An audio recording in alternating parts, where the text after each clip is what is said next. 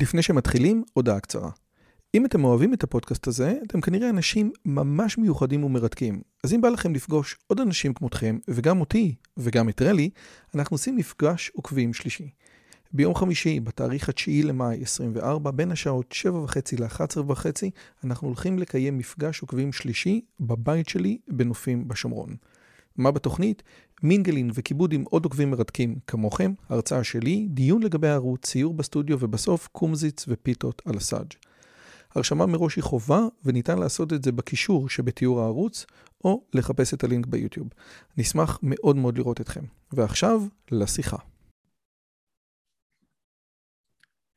עיצוב התודעה, הנדסת ההתנהגות והתחושות שלנו בעידן הדיגיטלי. תקשיבו טוב, טולסטוי באנה קרנינה אומר שכל המשפחות השמחות, שמחות אותו דבר, אבל המשפחות האומללות, כל אחת אומללה בדרכה שלה, ואפשר אפילו להוסיף מהאורחת המדהימה שלי הערב, שבין אם אתה אומלל, בין אם אתה שמח, את עיצוב התודעה שלך אפשר לעשות די אותו דבר לכולם, והאורחת והאורחת שלי יודעת על מה היא מדברת, כי היא הגיעה מהצד של הרעים, אבל היא עדיין שמה, שזה הכי מגניב. שלום וברכה לירז מרגלית. דוקטור לירז מרגלית היא, וואו, אני כתבתי את זה, כי יש כל כך הרבה דברים מה להגיד עליה. היא דוקטור, לפס... היא פסיכולוגית דיגיטלית, ככה היא קוראת לעצמה, דוקטור לפסיכולוגיה חברתית, אולי אבולוציונית, והיא מתעסקת בכל העולם הדיגיטלי. לאחרונה היא כתבה את הספר המהמם הזה, שפשוט שתיתי אותו, שנקרא עיצוב התודעה. ספר מדהים, היא מייעצת לחברות ולארגונים ולכאלה שעושים אפליקציות, והיא כבר הצליחה לעצבן אנשים שכבר טבעו אותה על כל הסודות שהיא מפרסמת מאחורי הקלעים. אז ערב טוב לירז, מה שלומך? שלום, שלום, איזה כיף להיות פה, אחרי הקדמה כזאת, מפה אפשר רק לרדת. נכון מאוד, וזה מה שאנחנו הולכים לעשות, אבל לפני זה... אבל לפני זה, לפני שנתחיל את השיחה המרתקת שלנו, אנחנו חייבים כמה מילים על הספונסר שלנו.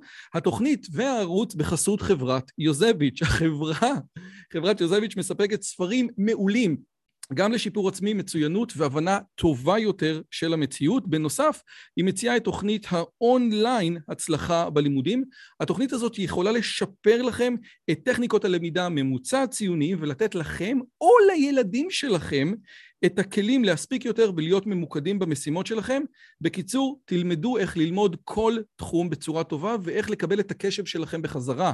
ויש לנו כמה וכמה תוכניות, יש תוכנית כזאת ותוכנית כזאת, ויש, והדבר הכי חשוב שיש, החזר כספי אם לא מתאים לכם. בנוסף, מי שיגיע דרך השיחה הזאת, יקבל גם קוד קופון על כל החנות של חמישה אחוז, וקוד הקופון הוא לירז! זה קוד הקופון, L-I-R-A-Z, זה קוד הקופון, תקישו אותו ותקבלו חמישה אחוז על כל החנות. תגידי לי, אה, זה מפ... את פעם היית אה, קופון? לא שומעים אותך. הפעם לא, אני חייבת להגיד שזה פרסט לגמרי, חוויה ראשונה ו... ובאמת אה, מרגשת. השאלה חייבת... אם את מרגישה שמחפיצים אותך עכשיו בתור קופון, זאת השאלה שלי. אני באופן כללי לא מרגישה שמחפיצים אותי, אז התשובה היא לא. נהדר. עכשיו תקשיבי, הספר שלך, מהמם ככל שיהיה, הוא יוצר לי קצת בעיה, כי אני יכול להסתכל עליו בשני אספקטים, ואני לא יודע איזה מהם אני הולך לתפור קודם. האספקט הראשון זה בעצם אספקט שהוא לא קשור לצדדים שהם פוליטיים, וזה אספקט שמדבר על הרגלים, ואז אני יכול לראות בספר הרבה מאוד דברים שקשורים, אם זה לצורך העניין לאטומיק הביטס, ואם זה, זה power of habit, ואם זה הרעיונות של דיגיטל מינימליזם של קל ניופורט, ואינדיסטרקטיבל של ניר אייל, ועוד כאלה וכהנה.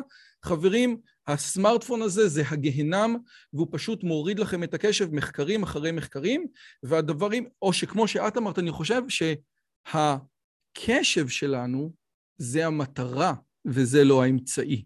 שזה משפט מדהים, אז זאתי דרך אחת, אבל לפני שאני אגיד את הדרך השנייה, את יכולה להגיד משפט על מה זה אומר שהקשב שלנו זה מטרה ולא אמצעי? בהחלט, אני אשמח. אז כשאנחנו uh, מסתכלים על, קש, על קשב, יש שתי דרכים להסתכל עליו. יש את הדרך לבוא ולהבין שקשב כשאנחנו מנסים לאבד מה זה קשב מבחינה קוגנטיבית, זה היכולת להיות בפוקוס, היכולת להיות ממוקדים, היכולת לעיבוד מידע, ובואו נחשוב על זה, אה, אני אוהבת את האנלוגיה של זכוכית מגדלת, ששמה פוקוס על איזשהו פיסת, איזושהי פיסת מידע מסוימת מבין פיסות מידע רבות שיש. ואז אנחנו מדברים על זה כעל אמצעי, אמצעי שבוא נגיד בלי הקשב אני לא אוכל להצליח במשימה. כי כדי להצליח במשימה אני חייבת, הבנת הנקרא, אני חייבת להבין מה שואלים אותי ואני חייבת להבין איך להשיב. אבל כשאני מדברת על קשב כמטרה, אז אנחנו מבינים שהיום הטכנולוגיות, מה שהן עושות, הן בעצם מנסות לתפוס את הקשב שלנו, לא מעניין אותם אם נקרא, אם לא נקרא, הן רוצות לבוא, וזה בסופו של דבר ה-KPI שלהם, לדאוג שאנחנו מתוך המון המון פיסות מידע, נבוא ונשים את הפוקוס על פיסת המידע שלהם, ולשם כך, כך, כדי שהם יצליחו במטרה הזאת, כל האמצעים כשרים. באמת, כל האמצעים כשרים, רק אמרתי איזה מילה אחת שלא הבנתי, KPI, מה זה KPI? נכון. אה, כשאנחנו מסתכלים על אה, עולם הביזנס, על העולם העסקי, אז, אה, אז זה בעצם אינדיקטורים שאומרים לי מה, מה זה נקרא הצלחה במשימה, זה מדדי הצלחה. למשל, מדדי הצלחה באתר, זה תדאג שכמה שיותר אנשים או ייכנסו לאתר, או שהם לא יצאו ממנו אחרי 30 שניות, או שהם יקנו, ובאופן כללי זה בדרך כלל כמה כסף אני עושה.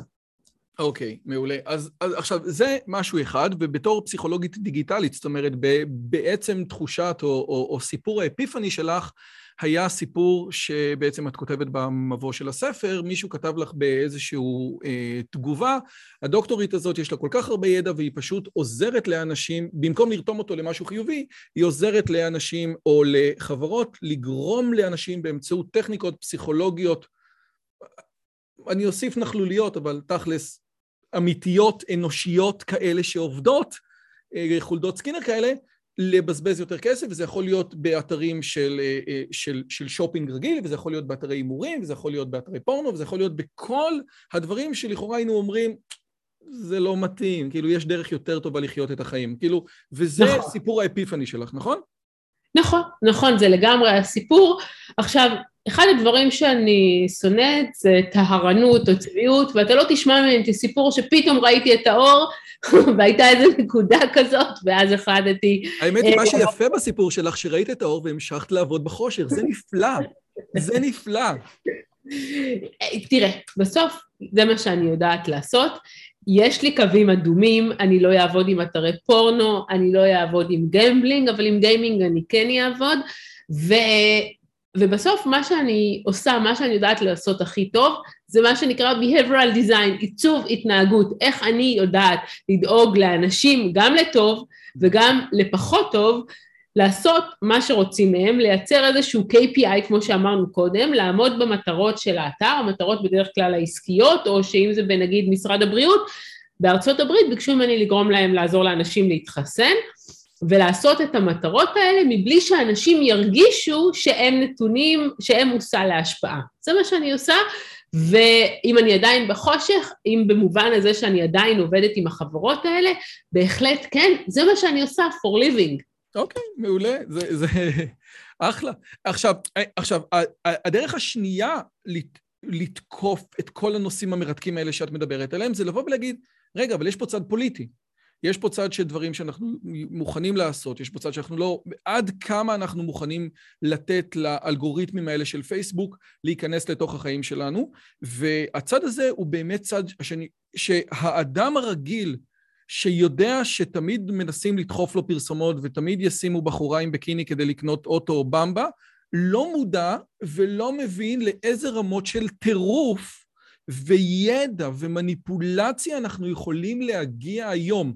זאת אומרת, מה שיש היום בפייסבוק זאת לא אסקלציה של הבחורה בבקיני על האוטו, אלא באיזשהו מקום עולם חדש, אחר לגמרי, ואת נותנת איזושהי דוגמה של אפליקציה שקראו לה סינסקלר, או סיניקלר, או איך קוראים לה? אה, אה כן, ספינר.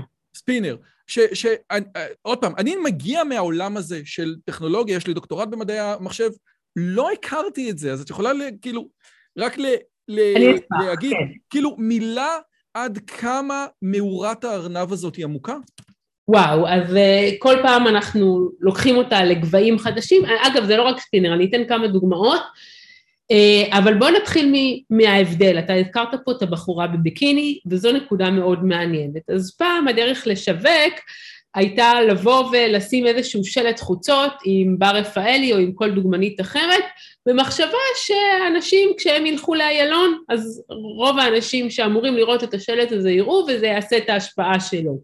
היום בדיגיטל הם הבינו משהו מאוד מעניין, הם הבינו לעומק את המושג של פרסונליזציה, הם הבינו שיש בן אדם אחד שיכול לראות את הבחורה בביקיני וזה יעשה לו את זה, ויש בן אדם אחד שזה ממש לא יעשה לו את זה והוא ירצה לראות בחורה עם שיער שחור ולא עם ביקיני אלא עם חליפת עסקים, סתם אני מגזימה פה. כן, אף אחד לא רוצה לראות כזה דבר. אבל אני, אני. רק לפני, רגע, אבל לפני שאת ממשיכה, זה חשוב לי להגיד שגם הבחורה בביקיני לא באמת אמורה למכור את המרצדס, אלא אם כן הסאבטקסט זה לאנשים עם מרצדס יש בחורה בביקיני, אני רוצה בחורה בביקיני, אני צריך מרצדס. זה איזשהו סאבטקסט לא בדיוק, אני רגע רוצה לחדד. אז, אז, אז, אז זה ממש חשוב לי, כן. כי תראה, אם אנחנו נסתכל אפילו על אה, שערים של אה, לאישה, יש שם תמיד אישה, וגם על מגזינים לגברים תמיד יש אישה. הרעיון הוא שאישה זה המין היפה, ואצל כל אחד היא אמורה להעלות רגשות שונים. כלומר, אה, אצל הגבר זה באמת, כן, אם יהיה לי את המרצדס הזה, ואנחנו רואים את הבחורה ליד המרצדס, אז כנראה זה מה שייתן לי להשיג נשים מהסוג הזה, ומבחינת האישה היא אומרת, אני אוכל להידמות לה יותר ויותר. אז זה כן קצת אה, מסרים שונים לגברים ונשים. הרעיון הוא שהיום לא מוכרים לנו מוצרים, הפסיקו למכור לנו מוצרים, מה שמוכרים לנו זה תחושות. אנחנו קונים את התחושות, יש אה, את הבחורה הזאת, היא מעוררת בנו תחושות, ואנחנו קונים את התחושות האלה, ולכן השוק הזה של שיווק הוא כל כך מפותח, כי זה כל מה שהוא מוכר. הרבה, היום אנחנו רואים שיש מרחק מאוד גדול בין מחשב ובין uh, סמל התפוח שהוא כבר סמל סטטוס ושם אותי בצורה אליטיסטית ואומר שאני שייכת לאיזושהי קבוצה של אנשים ואת כל זה אני רואה כי אני ראיתי איזשהו תפוח מאחורי מחשב שזה הזיה אבל זה העולם שאנחנו בו נמצאים היום אבל אם נלך עכשיו ל... וזה היה עולם השיווק הקלאסי והוא עדיין קיים רק מה, בעולם הדיגיטלי הם אה, הבינו שזה לא מספיק טוב. למה זה לא מספיק טוב? כי א', יש לנו כל מיני סוגי אנשים, וב', יש לנו המון המון המון דאטה על האנשים, ולא רק שיש לי המון דאטה, אני יכולה להצליב דאטה מפייסבוק, ואני יכולה להצליב את הדאטה הזה מהתחנות דלק ומהסופרים, ואני יכולה לקחת את כל הדאטה הזה ולייצר פרופיל על המשתמש, שאני אכיר אותו יותר טוב ממה שאימא שלו מכירה אותו. זה מגיע לרמה שפייסבוק יודעת ששיניתי סטטוס ואני כבר לא בזוגיות, ואז היא יודעת שאני אתמול הסתכלתי על האקס שלי, וכנראה אני גם אה, אה, מרגישה לא טוב כי הוא עכשיו עשה לייק לבחורה אחרת, ואז ברגע הזה זה בדיוק הזמן הכי טוב להציע לי את המכנס שראיתי אתמול באמזון, כי אמזון דאגה להסביר לפייסבוק שזה המכנס שאני הסתכלתי עליו. אז כל זה בעצם תופרים לי בלי שאני אדע. למשל, וכאן זה נושא אה, מאוד מאוד חשוב, הראו שפייסבוק, 2012, התגלה שפייסבוק עשתה מחקר על הפידים שלנו, לקחה 50 אלף איש, הורידה את כל הפוסטים העצובים מהפיד שלהם, ו-50 אלף איש אה, הורידה את כל הפוסטים השמחים, והיא רצתה לראות שני דברים. א', היא רצתה לראות אם היא יכולה לגרום לאנשים להכניס אותם למצב רוח מסוים, טוב או רע, ואז החלק השני של המחקר הייתה, היה, אוקיי, אם במצב רוח רע מה יעבוד עליהם, ואם במצב רוח טוב מה יעבוד עליהם. מה שמסתבר שבמצב רוח טוב, הדבר הכי טוב שפייסבוק יכולה לעשות זה לשווק לנו אה, פרסומות לבילויים, ליציאות, לתיאטרון, למועדונים, ובמצב רוח רע יכולה לגרום לנו לקנות הרבה יותר ג'ינסים, גלידות אה, ומוצרי מאפה.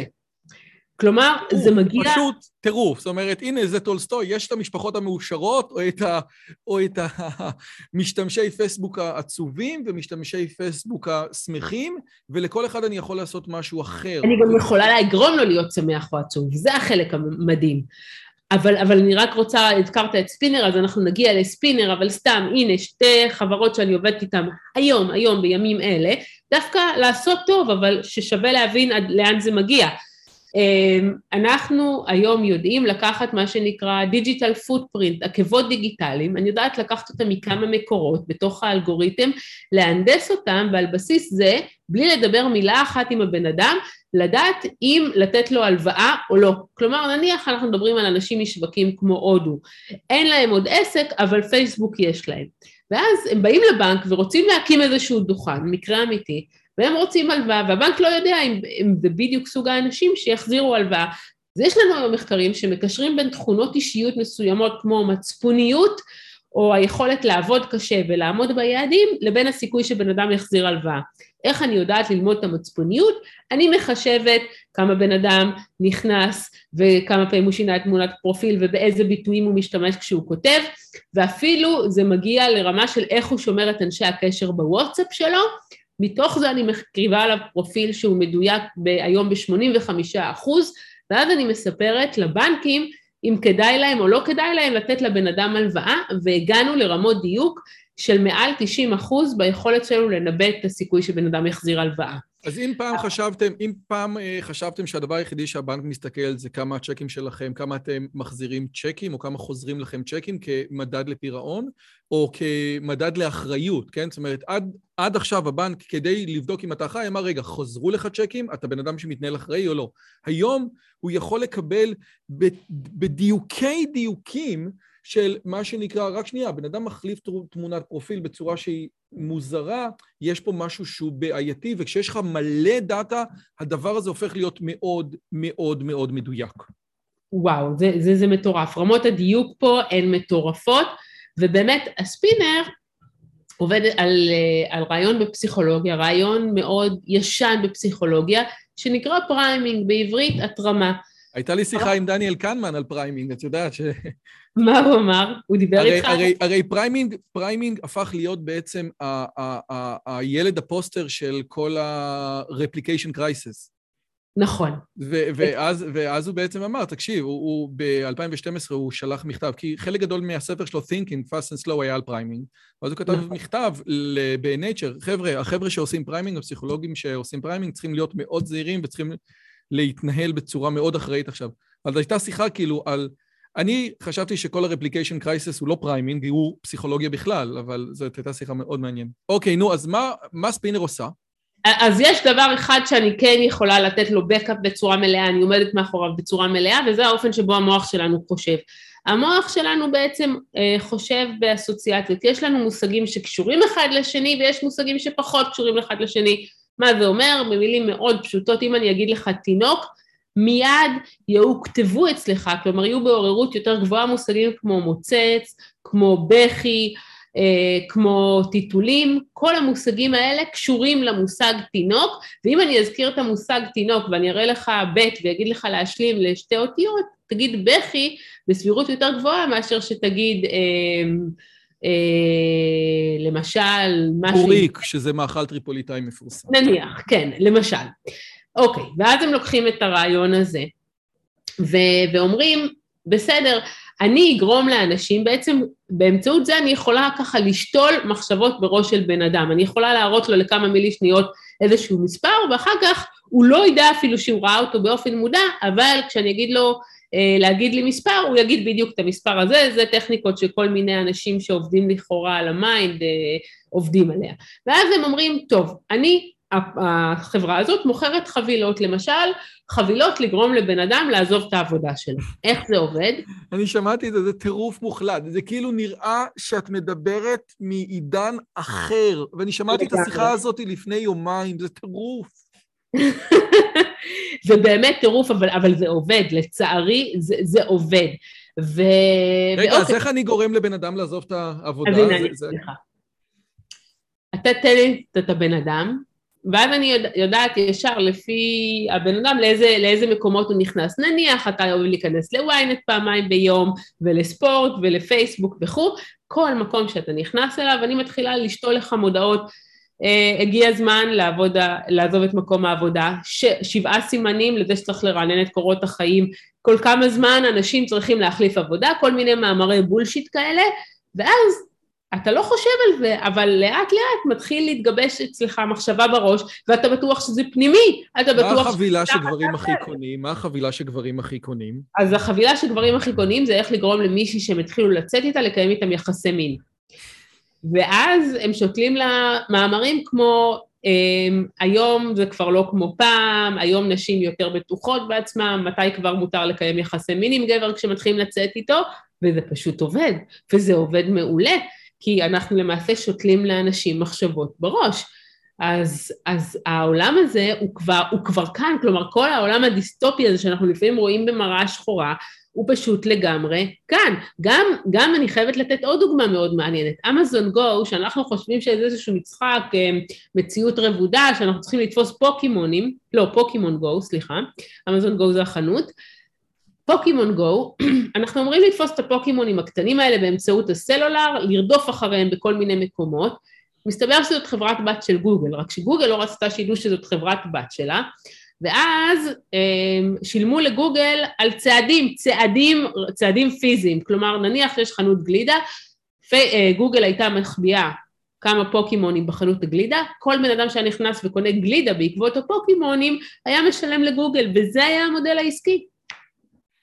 האמת את זה אני ראיתי, כי אני ראיתי שאפשר היה, את יודעת, להכניס אה, מועצה אזורית שומרון, בזמנו רצתה לשים פוקימון בשומרון, זה היה כאילו, אז, אז את זה הכרתי, אבל עכשיו, עוד פעם, עכשיו, ומפה, אז את יודעת מה, אז אני רוצה להתחיל מהנקודה הזאת, כי הרבה אנשים שומעים את מה שאת אומרת ואומרים, תקשיב, החברות האלה הן ממש רעות ולא אכפת להן, אבל, אבל אני חושב שאחד הדברים ה, ה, ה, ה, שעלו מצד אחד מהרשת החברתית, מהסרט, זה אין בפייסבוק אנשים רעים במובן הזה. לא יושבים שם בחדרים אפלים. יושב בחדר, אפו, בחדר נכון. סגור שכתוב נא לא להיכנס אליו, ו- וזה. זאת אומרת, גם כשצוקרברג, ואני אגיד את זה ככה, זה אה, אפשטיין אמר, כן? גם כשצוקרברג ב-2012, ב-2016, ביום של הבחירות, שולח לכל המתמודדים הרפוב... אה, לכל, האוק... לכל הדמוקרטים שנמצאים בפייסבוק, לכו להצביע, מבלי להגיד להם מה, אבל הוא שולח את זה, הוא מטרגט את זה לכל הדמוקרטים, הוא לא באמת מאמין, הנה עכשיו אני אעשה, הוא כאילו...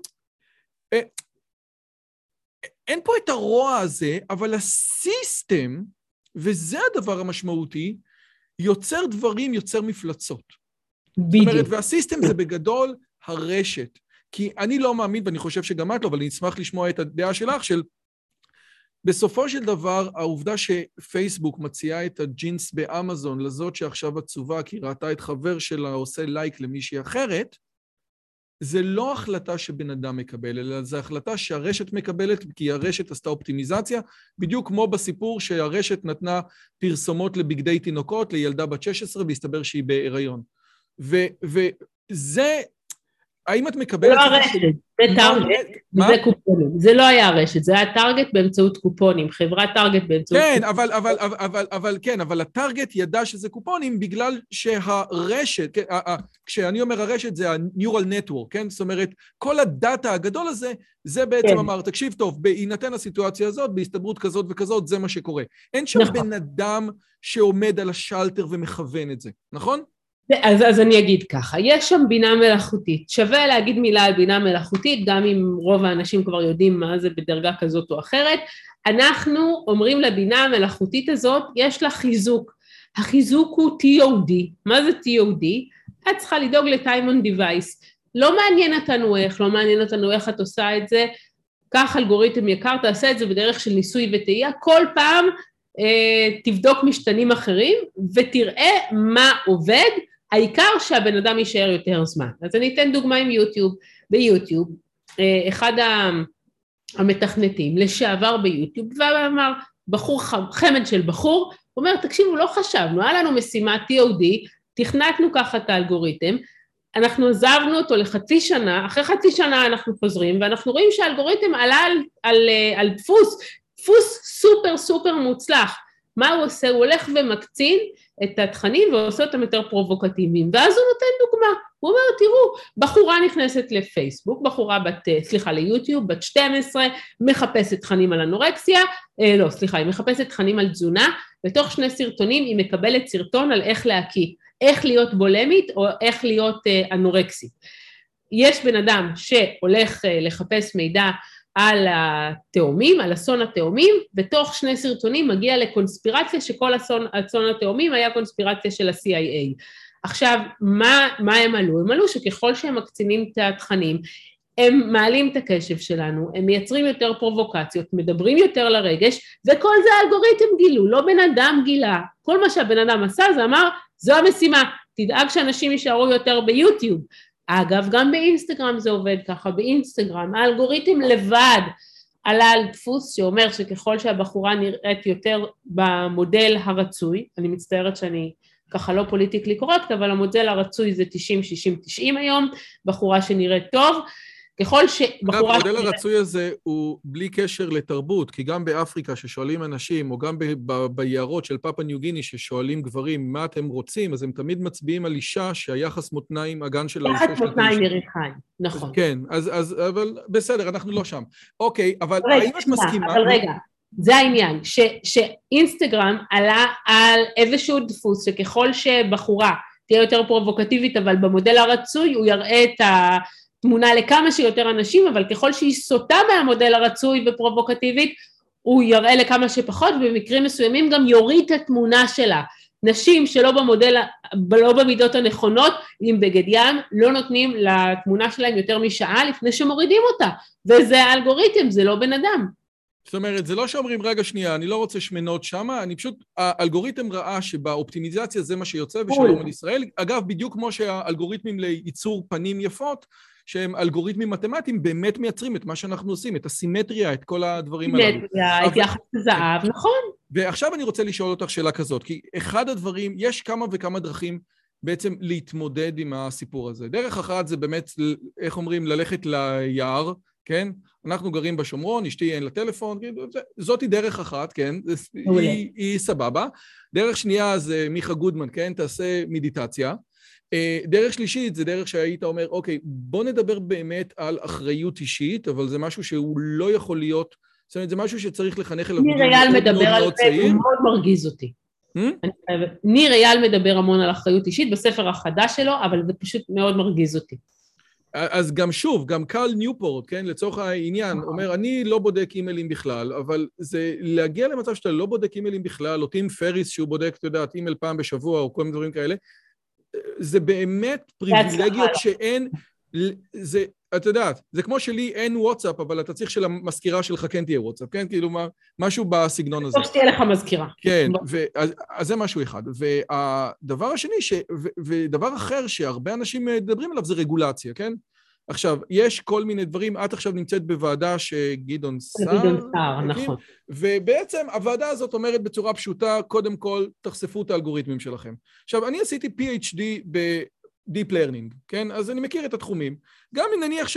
נניח שפייסבוק הייתה אומרת לך, כמו שאמרת, כן? שהביג טק אומרות לגוברמנט, כן? פשוט תחליטו מה אתם רוצים ונעשה הכל, עזבו אותנו בשקט, כן? אה, נניח שהיא הייתה אומרת לך, בבקשה, הנה הרשת, ל-GPT 3 יש 150 מיליארד פרמטרים. מה את הולכת לעשות עם זה? זאת אומרת, בסופו של דבר, הרשת עושה אופטימיזציה. את רוצה שאני אאמן את הרשת אחרת? לפי מה? לפי מה את רוצה? זאת אומרת, איפה...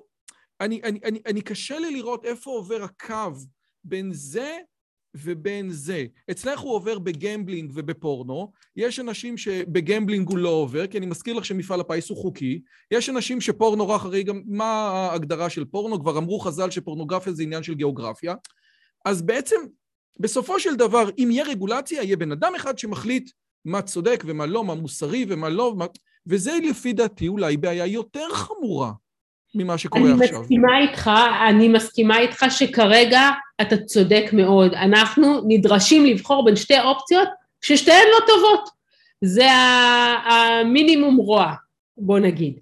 אבל יש דבר אחד ש, שמוליך אותי בהיגיון הזה בוועדה ובאיך שאנחנו מקבלים החלטות, ואני אומרת דבר אחד, יש נבחרי ציבור אני לא תמיד מסכימה איתם, הרבה פעמים אני חושבת שהם אידיוטים וטיפשים גמורים, אבל הם נבחרו, ואם אני נמצאת בישראל זה אומר שאני מקבלת על עצמי את דעת הרוב, והם נבחרו בצורה דמוקרטית, ואת צוקרברג אף אחד לא בחר.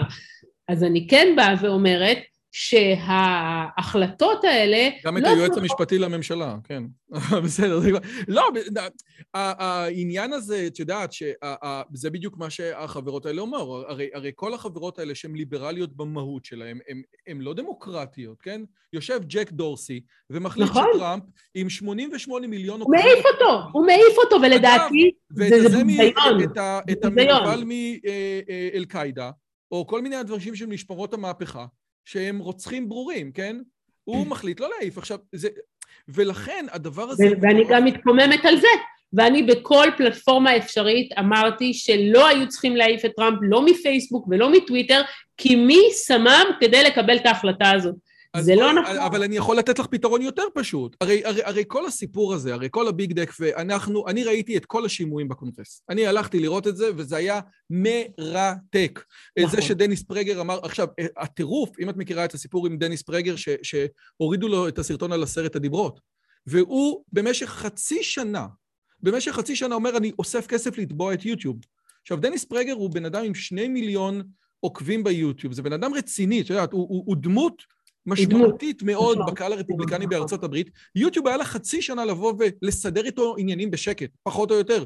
לא עניין אותה, שם עליו פס, הגיע לסנאט, ואז השופט אומר לו, תגיד לי, למה הורדתם להם את הסרטון עם זה? הוא אומר, אולי היה, אה, כי הם אמרו שהקומוניזם והנאציזם זה אותו דבר, כן? זה, זה, זה רוע. אה, אמרו שלא תרצח זה כמו קומוניזם ונאציזם.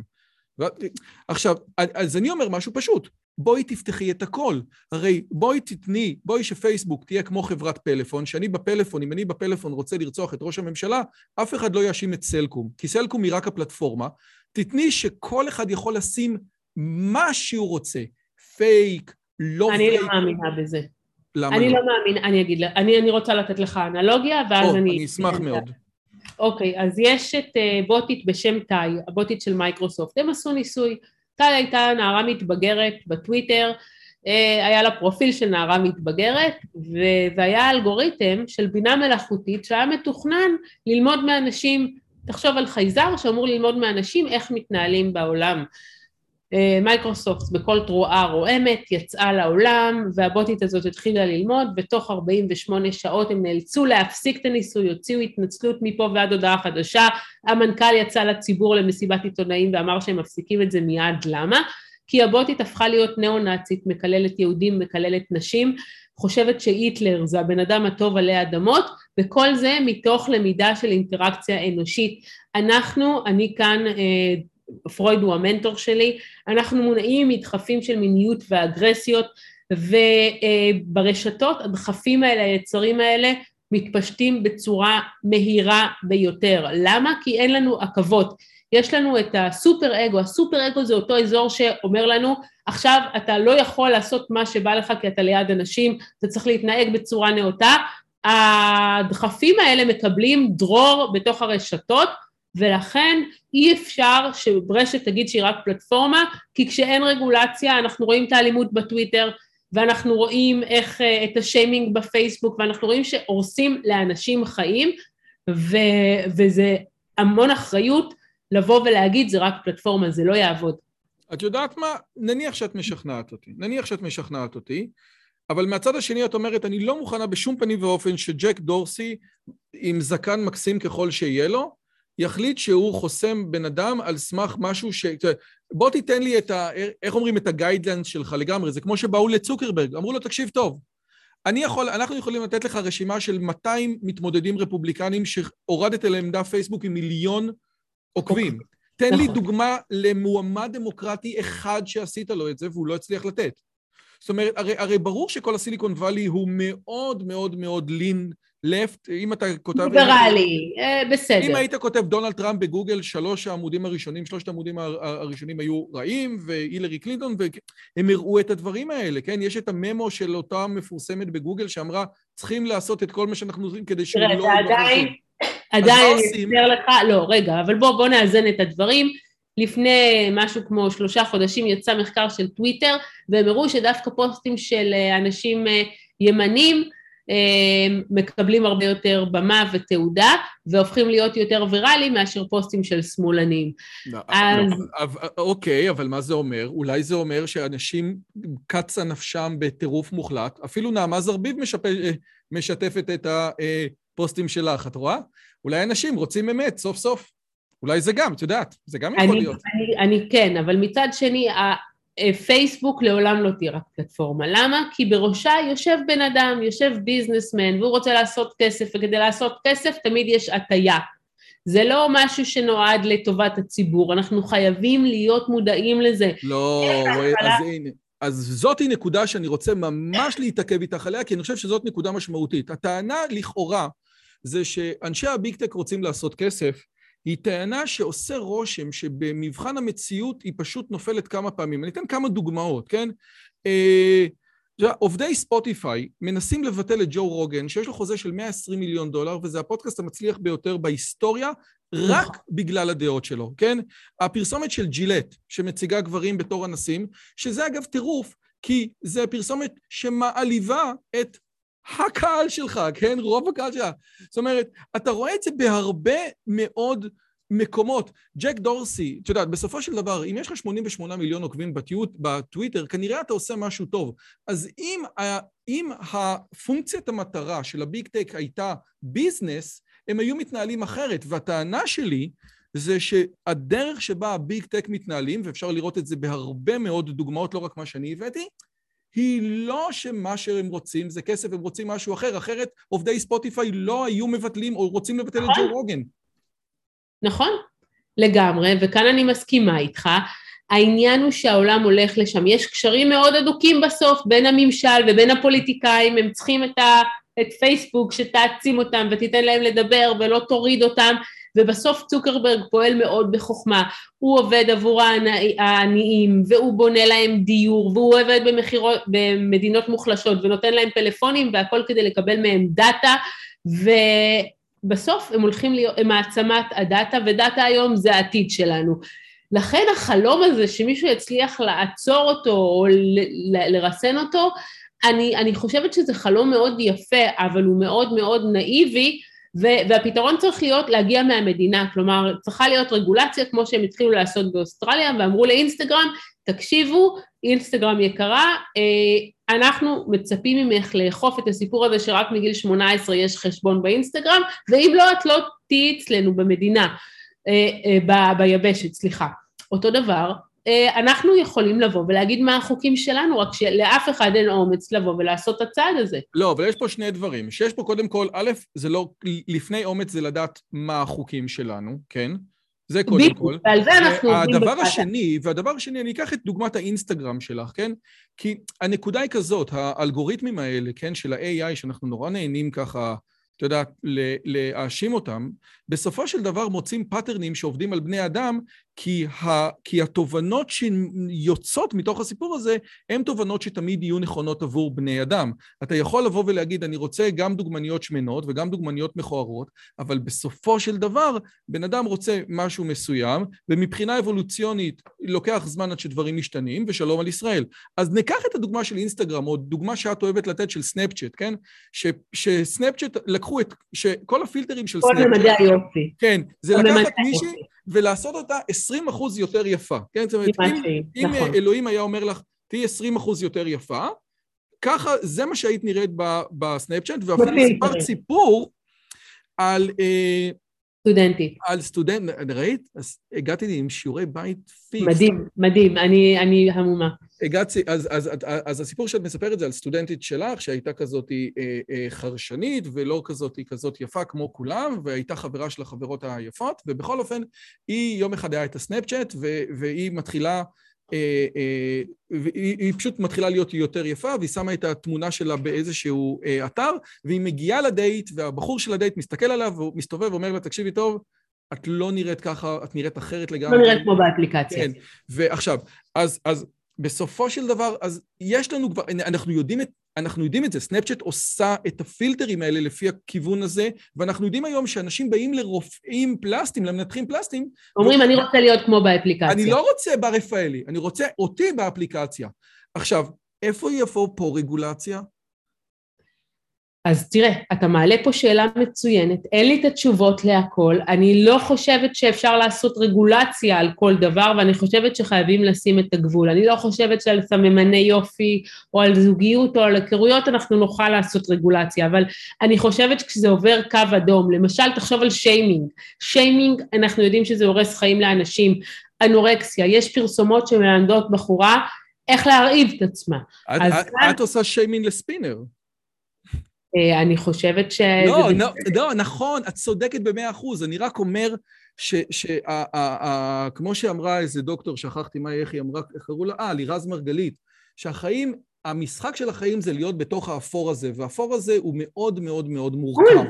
נכון, ובגלל זה אני אומרת, אין לי פה את כל התשובות, אבל אני אומרת, אנחנו חייבים לבוא ו- ולהשתמש ב-common sense שלנו, לא להכל יש חוקים, אבל בסופו של דבר הטכנולוגיות כבר לא שם, זה לא שצוקרברג יודע בדיוק איך עובד האלגוריתם, זה לא מעניין אותו, מה שמעניין אותו זה שזה יעשה כסף ואנחנו צריכים לבוא ולהגיד אוקיי, אין בעיה, אבל אנחנו גם לא יכולים להיות אחראים לכל דבר. יש אה, מושג בכלכלה התנהגותית שנקרא פטרנליזם ליברטני, והוא בא ואומר, תראו, אם אני יודע לדאוג ולעשות עליכם מניפולציות, אבל אני דואג שיהיה לכם טוב. מה זה אומר? אתם מגיעים למלון בוטיק, ואני יודע להראות לכם את הסדר של הפעילויות, ככה שקודם כל תראו את הפעילויות הבריאות, מדיטציה, ספורט, ואחר כך תראו את הפעילויות אה, של אה, לעשות תחרות אה, שתייה חריפה.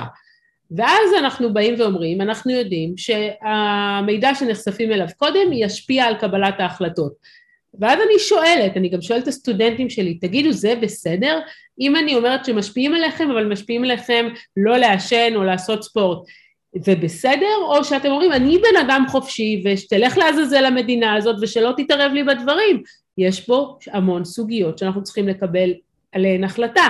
אז את זה רגע, זה סוגיות שאנחנו נשמח לקבל עליהן החלטה בהמשך, אבל כיום יש אנשים שנפגעים, יש אנשים שעושים עליהם שיימינג, יש אנשים, בנות שהדימוי העצמי שלהם נפגע, אחוז ההתאבדויות עלה, ואת זה אני חושבת שאנחנו חייבים לפתור, ולא להשאיר את זה לחסדי הטכנולוגיה. אז קודם כל, בזה אני מסכים איתך לגמרי, שלא לא נכון תמיד להשאיר דברים לחסדי הטכ, הטכ, הטכנולוגיה. לגבי ההתאבדויות אני אחזור עוד רגע, אבל עושה רושם שכאילו באיזשהו מקום התעלמת מהשאלה שלי על זה שמה שמעניין את הביג טק הם לאו דווקא לעשות כסף, ואני אנסה לנסח אותה בצורה יותר קשה. שיכול להיות שאנשים בעמק הסיליקון הם בקצה של פירמידה או שיא של תופעה של אנשים שגדלו בעולם לא טבעי, כי אנחנו מדברים על מה שנקרא בעולמות סופר ליברליים בארצות הברית, בלי דת, משפחות שהן, את יודעת, מה שנקרא מודל חדש, אין לאומיות, סביבה over protective, ובסופו של דבר יש להם איזשהו מודל של החיים, כן, שהמטאוורס או הרשתות זה איזשהו extension שלו, שהוא מאוד מאוד מאוד לא נכון, ואז אתה רואה כל מיני אנומליות מטורפות כאלה. אומר שהיה להם מודלים אה, לא נכונים מבחינה רגשית. העולמות של, העולמות של אנשים בביג טק הם, הם, הם, הם בוודאי, את יודעת, אני אתן עוד פעם, דוגמה של דת, דוגמה של דת, משפחה ולאומיות, כן, את יודעת, עד פיטרסון, אני חושב, לי הייתה שיחה עם מייקל שרמר, שזה הדובר הבולט ביותר של האתאיזם בארצות הברית בשלושים שנה האחרונות. ואמרתי לו, תקשיב, עושה רושם שפיטרסון מחזיר את אלוהים לקדמת הבמה, והוא אמר, וואלה, אתה צודק, פעם אף אחד לא דיבר על אלוהים בחברה משכילה. אף אחד. נכון. והיום נכון. זה כאילו עושה רושם שכמו שהדיגיטל מינימליזם ואנשים שחוזרים לטלפון טיפש חוזר, גם העובדה של רק שנייה, זה כאילו, אנחנו תראה, לא תראה, מצליחים לייצר משהו. תראה, זה בהסתייגות, כי יש השוואה, נגיד עולם המחקר יכול להשוות בין מדיטציה לבין להאמין באלוהים. בסוף הם מסתכלים על זה מפרספקטיבה אחרת מאשר אתה, כי הם מסתכלים על מציאת משמעות, כי היום אנשים כל כך בודדים וכל כך אבודים.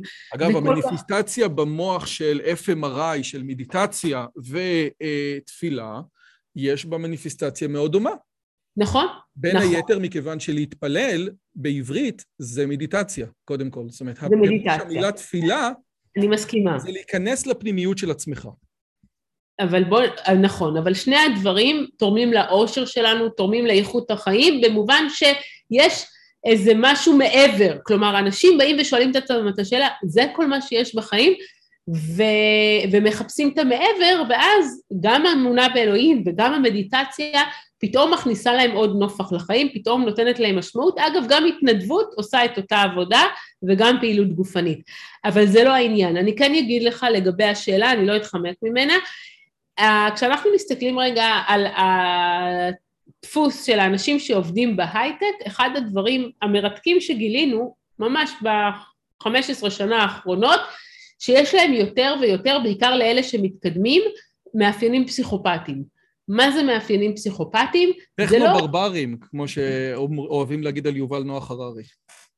אה, את זה לא ידעתי. את זה לא שמעתי שאומרים עליו, אבל, אבל הרעיון הוא כזה, אנחנו לא מדברים על חניבל, לקטר או דקסטר, שהם גם יכולים לרצוח אנשים, יש להם בוחן מציאות תקין, מה שכן, זה אנשים שמצד אחד הם מאוד צ'ארמרים, מאוד כריזמטיים, מאוד uh, רוצים להשיג את היעדים, מצד שני מתייחסים לאנשים בצורה אפתית לחלוטין, אין להם אמפתיה, אם אני צריכה אותך יום אחד אני אהיה אה, הכי נחמדה אליך ולמחרת אני יכולה להעיף אותך מהחברה וזה לא מעניין אותי, מסתכלים על אנשים כמו שהם מסתכלים על כלים בשחמט ו, אה, והרעיון הוא זה בעצם סוג של ניכור, ההייטק הזה יוצר סוג של ניכור, האנשים שגדלים בסביבה הזאת נותנים להם יעדים מאוד ברורים אה, time on device, תדאג לי לרווח, בסוף זה, זה כל המילים שגם שפה מושגית שמדברים אותה בלי סוף.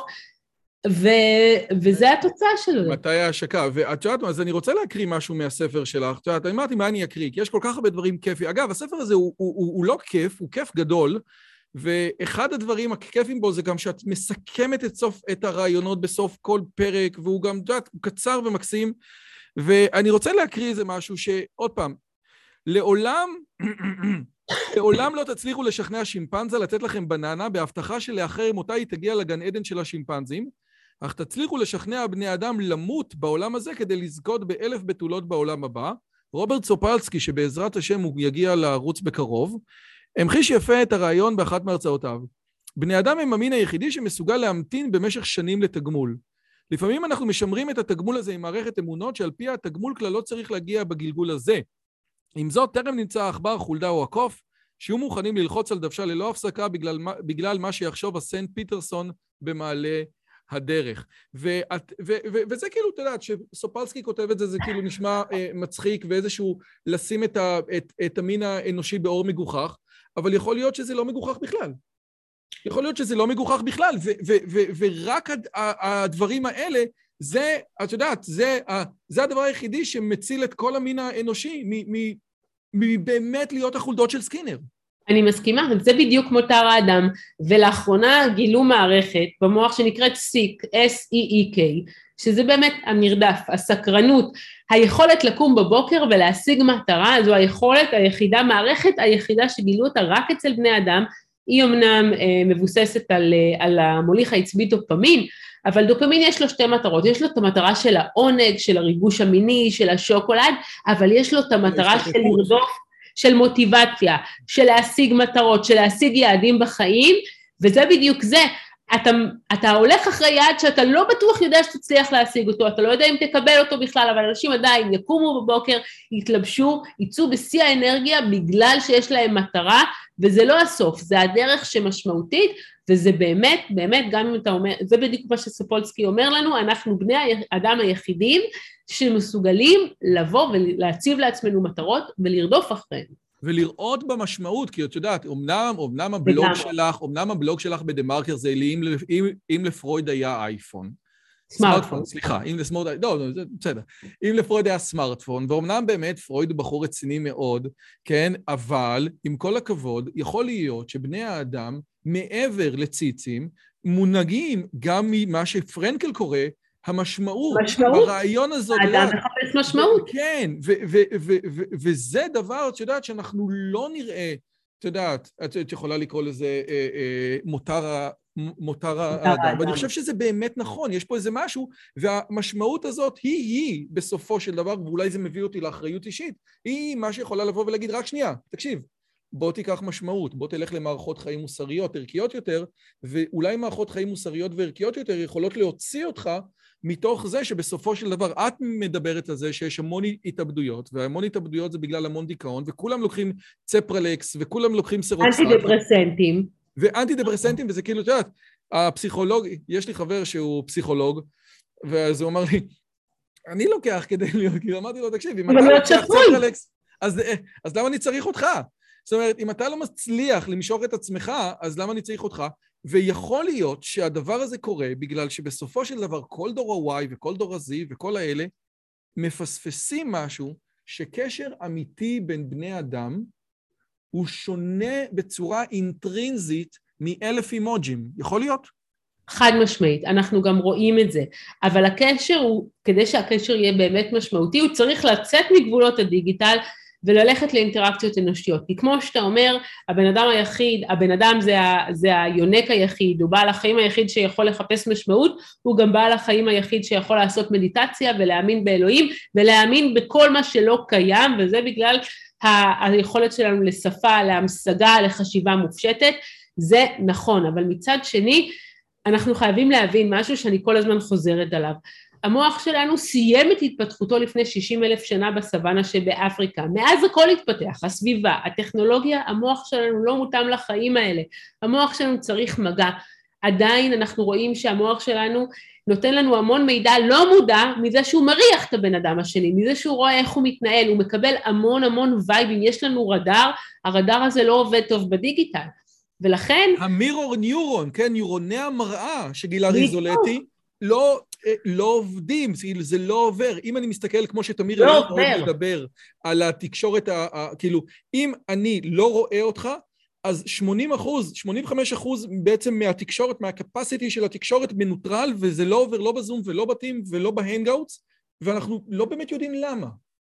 אנחנו אה, כן יודעים למה. נניח שיהיה לי אבל מצלמה שרואה את כל תנועת העיניים שלך ותנועת הידיים שלך, אז, אז למה לא אז? אז אני אגיד לך. אז אתה יודע מה? לא, אנחנו לא יודעים את הכל. אנחנו כן עשינו ניסוי כזה. יש לנו, מעבר לדופמין שהזכרנו אותו, יש עוד אה, הורמון שנקרא אוקציטוסין, הורמון אהבה. הוא מופרש בלידה, בהנקה.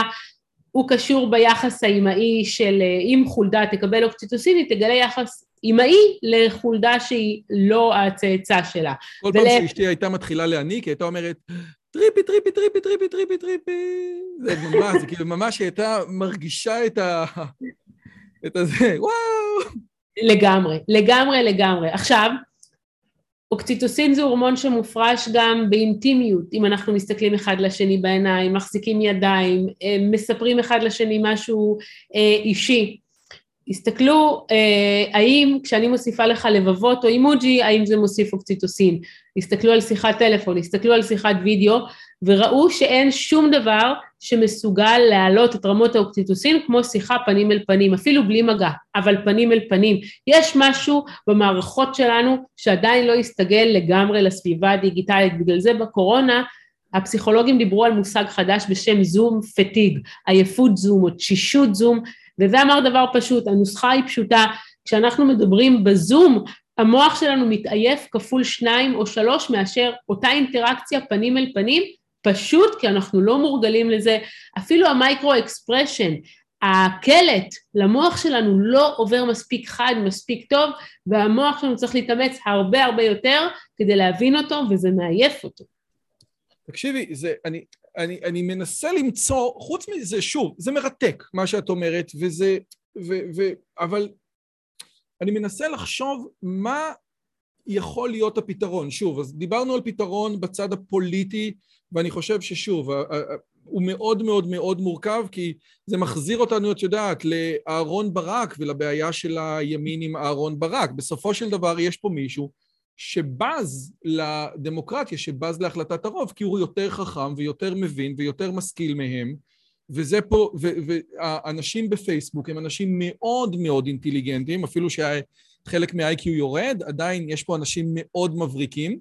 אגב, ג'יימס פלין גילה שדווקא ה-IQ עולה במהלך הזה, אבל יש במהלך באמת... במהלך הזמן, נכון. אז יש כאילו גם זה שעולה וגם זה שיורד, אבל אנחנו נהיים באמת יותר אבסטרקטיים מצד אחד, אבל ברמה של ידע כללי ו- ויכולת קשב, אנחנו יורדים בצורה בלתי רגילה, ואנשים כל הזמן מדברים על multitasking בתור איזשהו מיתוס כזה, והוא באמת לא קיים, ואת את, את, את מדברת, את יודעת, על, ה, על הטלפונים, על זה שאתה יודעת, סטודנט לא מסוגל ללמוד. אני מלמד מתמטיקה ומדעי המחשב, סטודנט שלומד עם וואטסאפ ופייסבוק ונוטיפיקציות של אימייל, לא באמת ילמד את החומר. לא באמת, נכון.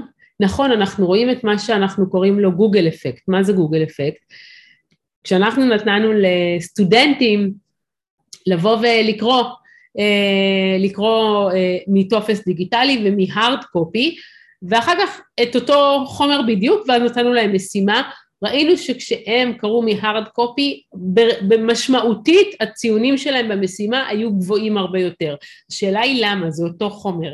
מסתבר שמבחינה, יש לנו תהליכים שנקראים מטה-קוגניציה, שזה חשיבה על חשיבה. אם דיברנו על מה, על בני אדם, אנחנו בני, היצור היחיד שיכול לחשוב על החשיבה. תחשוב על עצמך עכשיו, אתה יודע שאתה יושב ומדבר פה איתי. זו חשיבה מסדר מאוד גבוה. אז מה שקורה זה שמסתבר שכשאנחנו בדיגיטל, אנחנו מראש חושבים שיהיה לנו את המידע מאוד זמין תמיד, ואז אנחנו מראש מפעילים פחות מנגנוני עיבוד מידע, ולעומת זאת בארד קופי זה כמו פעם, זה בצורה הקלאסית, אנחנו מתאמצים להבין כי מבחינתנו אנחנו לא יודעים שיהיה לנו את הנגישות הזאת למידע, ואז אנחנו מאבדים כבר מראש הרבה יותר טוב. ו... תגידי לי, הניסוי שעשיתם כלל גם קינדל? כי הרבה אנשים רואים איזשהו הבדל אינטרינזי בין קינדל לבין אייפד, שאייפד מאפשר לא. לך בשנייה להפוך ליוטיוב, אבל קינדל ממש התעקש להשאיר את זה ב e-paper. אז מה קורה שם בתוך הסיפורים הזה? אז שם לא בדקנו. לא, אני לא יודעת, צריך לבדוק את זה באמת, והרבה שאלו את השאלה הזאת, אז זה לא נבדק בקינדל. אבל, אה, אבל הניסוי הזה, נגיד אם אנחנו מדברים על מחזר משבר הרפליקציות, כן שוחזר כמה פעמים, ואנחנו כן רואים שהיכולת להעמיק מידרדרת. על חשבון יכולות החיפוש, יכולות החיפוש היום של כל teenager, יהיו מדהימות, הם יודעים למצוא כל מידע שהם רוצים. אבל זה גם לא נכון, בגלל, אבל זה גם לא נכון, זאת אומרת, כי אם אתה מחבר, אם אתה מחלק, כמו שמרטי לובדל מדבר, על יש fact וקונספט, אז fact זה מאוד פשוט, כן? כל אחד יכול למצוא מתי נכון. המונליזה, אה, מתי ציירו את המונליזה, ואיך עושים מנה של אה, בוריק ביצה. זה כל אחד יכול למצוא. אבל אם אתה מנסה לבדוק האם מאמר מסוים הוא, אה, האם הדף הזה שאתה קורא הוא אמין או לא אמין, או מה הקונספט שעומד מאחורי הסיפור הזה, או משהו שלא ניתן, את יודעת, למצוא איזו שורה בוויקיפדיה, Control F, הדברים האלה הופכים להיות יותר בעייתיים, כן? אם אתה מחפש, את יודעת, כמה אנשים עוברים את העמוד הראשון, כמה אנשים יודעים לחפש בצורה טובה. יש לי חברים שהם מורים, ואת יודעת, אני רואה גם מהסטודנטים שלי. אם, את יודעת, אם מה שאת כותבת כתוב בגוגל בצורה פשוטה או בוויקיפדיה בצורה פשוטה, מתי נולדה לירז מרגלית, יהיה קל מאוד לעשות. אז יהיה מאוד קל, נכון. אבל אם, אבל אם אתה מחפש קונספט של, רגע, שנייה, אבל, אבל למה באמת הדברים האלה קורים כמו שהם קורים, כן?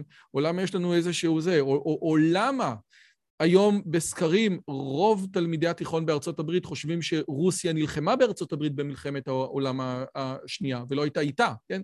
איך זה יכול להיות? אז זה יותר קשה, ואני רואה שעוד פעם, כאילו, העולם הזה שהכל נמצא באינטרנט ולכן לא צריך ללמוד או לא צריך לדעת, הפך להיות... הוא לגמרי פייק, נכון. וזה אגב בדיוק מה שעשה הרב קנייבסקי, זאת אומרת, בין היתר, וזה, וזה מה שדיברתי בערוץ שלי, אותם 700 אלף איש שבאו לרב קנייבסקי, אז באו באמת לכבוד התורה, אבל אם אתה מדבר עם הליטאי הממוצע, מה שהוא העריך והעריץ ברב קנייבסקי זה לא את הסיפורי אלאדין של הוא זה, אלא את העובדה שכל התורה הייתה פרוסה לנגד עיניו כמו, את יודעת, כמו פרויקט השו"ת, העובדה שהוא היה יכול, את יודעת, להריץ את כל הדברים, העובדה שהוא ידע בעל פה. זאת אומרת, את הידע, את ה... את הבור סוד, את המסה הקריטית של החומר שאתה יכול להסיק ולשאול ולהבין, זה מה שהריצו, והדבר הזה כמעט ולא קיים היום. כי זיכרון עבודה הוא מאוד קטן, ואם אתה עסוק בלהחזיק משהו אחד, אתה לא תהיה... אתה כבר לא יהיה לך את הקפסיטי למשהו אחר. אז מה אנחנו יכולים לעשות? אנחנו יכולים להבין, ויותר מזה, סתם, דוגמה, עשו מחקר על נהגי מוניות, בלונדון, והסתכלו על ותיקים שכבר עשרים שנה על הכביש, ולא היה להם ווייז, uh, אפילו יותר, סליחה, ארבעים שנה על הכביש, לעומת חדשים. אה, יש להם את ההיפוקמפוס אחר לגמרי. כן. מטורף, מטורף. אבל אז אנשים אומרים, אבל לירז, עם כל הכבוד, מי צריך היום אה, לדעת להתמצא במרחב? יש ווייז, כאילו, מה זה השטויות האלה? אז אני אומרת, לא, זה לא נכון, כי גילו שגם אותו אזור שאחראי על התמצאות במרחב, אחראי על יצירתיות, כי הוא אחראי על חיבורים שונים, לא רק פיזיים, אלא גם מנטליים, לחבר בין שני רעיונות מופשטים שונים, זה גם האזור הזה, ומסתבר שככל שאנשים מתמצאים יותר טוב, גם יש להם יכולת יצירתית יותר גבוהה, ופשוט אנשים לא מודעים להשלכות, אז זה לא רק הזיכרון קצר הטווח או ארוך הטווח, וזה לא רק ההתמצאות, זה מין עצלנות קוגנטיבית שיש לה אחר כך השלכות נוספות על היכולת שלנו לפתח מוצרים, לחשוב רחוק, יצירתיות, להיות אמפתיים בכלל, על כל זה אנחנו נראה השלכות משמעותיות. אז אם אני מסכם אותך, אני אקח את uh, דברי רבנו, רבי נחמן מברסלב, שאמר שאין אופציה בחיים לא לסבול, יש שתי אופציות, או לסבול קצת עכשיו, או לסבול הרבה אחר כך. ואת אומרת, תקשיב, תסבול קצת עכשיו עם קצת פחות ווייז, תסבול קצת עכשיו עם קצת פחות פורנו, אבל מערכת, המערכת הזוגית שלך תהיה יותר טובה. תסבול קצת עכשיו עם קצת יותר לקרוא וקצת פחות הסחות דעת, אבל אחרי זה תוכל לעשות. אבל שתדע שהדברים האלה הולכים. אם אתה לא תיתן לי משהו, אם אתה לא תסבול קצת בזה, בזה, בזה, בזה, או כמו שרוברט ביורק קורא לזה, נכון? desirable difficulties, קשיים מתוקים, כמו שקראתי להם בספר שלי, תדע yeah. שיש את הקושי הזה, והקושי הזה הוא מתוק כי הוא אינטרינזי לחוויה של הלימוד. בדיוק. ואם אתה... ואתה לא באמת יכול לנהל מערכת יחסים רצינית עם ארבע בנות במקביל. לא משנה איך שלא תקרא לזה. אין סיכוי, זה. אין סיכוי, זה לא קיים, וכמו שהאגדה על קשב, על פיצול קשב לא קיימת. אין דבר כזה אצל אף בן אדם פיצול קשב, או multitasking. זה לא עובד. כן, זאת אומרת, אז, אז, אז, אז אפשר לעשות כנסים באוניברסיטת בר אילן על פולי אמוריה, כן? אבל בסופו של דבר, אם אתה... הנקודה המתסכלת ביותר של דור ה-Y זה שבשביל קשר עמוק אתה צריך להתחייב או לסגור דלתות ולא להשאיר אופציות פתוחות ואולי זה אחד הדברים הכי מתסכלים. ויותר מזה, אני רוצה, אתה צריך לוותר. אי אפשר לאכול את העוגה ולהשאיר אותה שלמה. אי אפשר, זה לא קיים, וכולם יסבלו מזה. אז האם אני יכול היום לעשות משהו מול הילדים? זאת אומרת, את יודעת, אני עושה, לה, אצל הילדים שלי אנחנו מנסים באמת לחדד את זה, אבל אולי כל מה שאנחנו אומרים בעצם מתכוון לאיזשהו, את יודעת, אנחנו חוזרים לאט לאט, לא באיזה גישה רומנטית שהיה יותר טוב פעם, כי זה שקר גדול, ותודה רבה לאלוהים שעשה לנו את הטכנולוגיה הזאת, אבל אולי צריך לחזור לאיזשהו משהו של, חבר'ה, אתה כן צריך לוותר, וזה כן קשה, ולא כל אחד יכול כל דבר, ו... זאת אומרת, אולי באמת אנחנו צריכים לחזור לכל מיני יסודות יותר קלאסיים בחינוך, שהתפספסו לנו, את יודעת, מהורים שהם over protective, הורות מאוחרת וכל מיני דברים כאלה, את יודעת שהכל בסדר. אני לגמרי חושבת שהרבה דברים שאנחנו זנחנו אותם ורצנו הלאה, הם הדברים הכי משמעותיים, ובאמת אם אנחנו נחזור רגע על השורשים, אפילו בקשרים הרומנטיים של החיזור, נשים אפילו כקוריוז מספרות לי, הן רוצות שהגבר יחזר, הן לא רצות את כל השוויוניות הזאת, אין בזה שום דבר רומנטי, אין בזה שום דבר מעניין, אנחנו חייבים רגע לא אה, לזרוק את התינוק עם המים, לראות מה אנחנו, אה, מה באמת קשור לקדמה, כי יש הרבה דברים מאוד יפים שנעשו, אבל יש גם דברים שבעבר שיחקו הרבה יותר לטובתנו. ובעצם הספר שלך, מרתק ככל שיהיה, מאיר רק זווית אחת של עיצוב התודעה, אבל אולי הוא בעצם אומר, תקשיב, בגלל שהרבה מאוד דברים, וזה לא כתוב שם, לכן אני שואל אותך, בגלל שהרבה מאוד דברים זנחנו, כן, את כל הצדדים היותר נחותים או נמוכים של הקיום האנושי, כן, כמו ש... אה, דיברו על זה שהיהודי הגלותי לא היה לו את הצדדים הנמוכים, הוא לא היה חייל, הוא לא היה שוטר, הוא היה רק באינטלקט, והוא היה וודי אלן והוא היה נוירוטי. ובעצם ישראל החזירה משהו אה, חיוני לקיום היהודי, אז אולי העובדה שלא היה לנו הרבה דברים כאלה, גרמה לכך שיש פה יצור שהוא לא יציב, והלא יציב מאפשר הרבה יותר לכל האלגוריתמים האלה לעשות עליו מניפולציה. את איתי? משמעותי. בדיוק, בדיוק. תקשיבי. אני אז... מאוד מסכימה. גם לגבי התובנה שלך, לגבי הספר, שהוא באמת, באמת, במכוון, מאיר רק את הצדדים האלה, וגם החוסר יציבות היא בעוכרינו, וזה מאפיין מאוד מאוד משמעותי שלנו היום.